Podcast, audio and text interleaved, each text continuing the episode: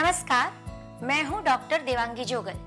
जैसा कि हमने आगे देखा कि वर्षा और शरद, यह दो पेटा ऋतु मिलकर वर्षा ऋतु बनती है।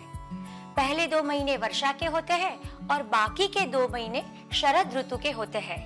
भाद्रपद मास शुरू होते ही शरद ऋतु की शुरुआत हो जाती है। शास्त्रों में बताया है कि रोगाणाम शारदी माता यानी के पूरे साल में सबसे ज़्यादा रोग होने की शक्यता यह ऋतु में है। इसीलिए पहले के जमाने में बुज़ुर्ग लोग जब आशीर्वाद देते थे तो यह आशीर्वाद देते थे कि जीवे व शरद शतम। आप सौ शरद ऋतु पार करो, क्योंकि अगर आप शरद ऋतु में स्वस्थ रहे तो बाकी पूरे साल में तो स्वस्थ ही रहेंगे। क्योंकि जैसे कि हमने देखा, सबसे ज़्यादा डिसीज होने की पॉसिबिलिटीज यह ऋतु में है। दोस्तों आयुर्वेद के महर्षियों ने बताया है कि शरद ऋतु में पित्त का प्रकोप होता है, यानी कि पित्तज व्याधि होने की शक्यता बढ़ जाती है।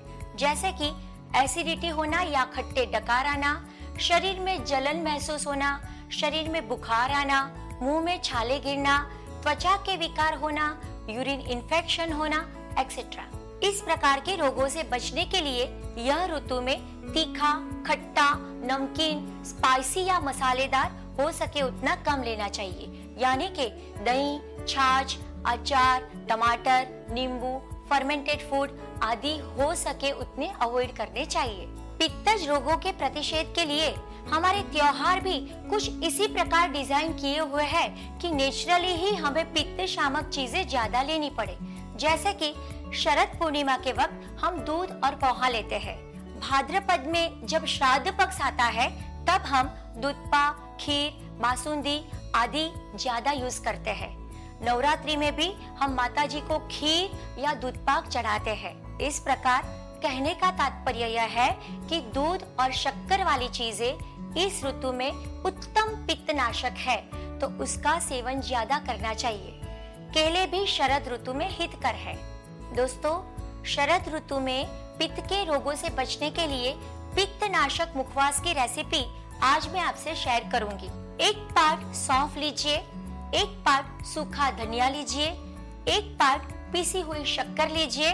उसमें वन हाफ़ पोर्शन यष्टि मधु चूर्ण जो कहीं से भी आपको मिल जाएगा, वह ऐड करना है।